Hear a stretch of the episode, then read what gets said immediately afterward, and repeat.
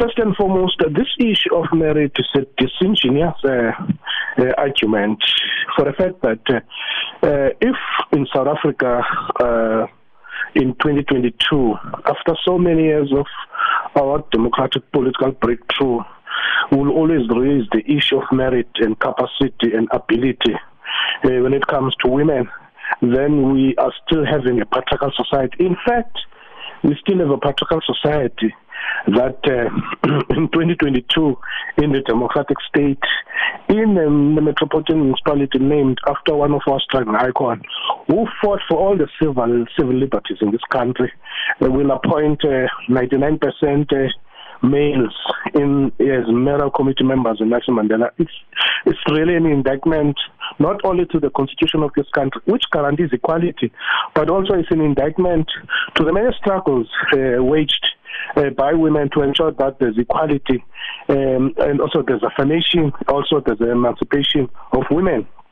For starters, uh, what quite uh, what, what was quite disturbing also was the fact that uh, uh, the executive mayor, whilst he was uh, elected as an executive mayor, he also appointed himself as an MMC for budget and treasury, which of course also tells you that uh, to him there are no better women within his own party.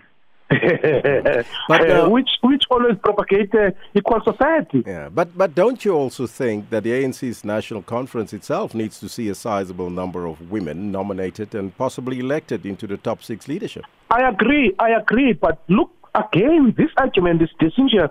For, for, for, for example, in the ANC, I know for a fact that in any conference, whether it's a national conference, whether it's a provincial conference, whether it's a regional conference, you can still um, make uh, this. Um, you can raise this point, and we, we always ensure that uh, there's a gender representation. In fact, we've got a principle of 50 50 percent in the composition of the REC of the PC, including of the NEC. For instance, we had a conference in the Eastern Cape just in May.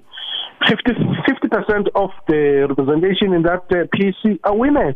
So it, it's something that we have been striving for, and and, and I think we've been one party in South Africa which have championed this issue of ensuring that uh, there's no gender exclusion. So we can't be arguing this again in a metropolitan municipality in a democratic state where you don't see women being capable.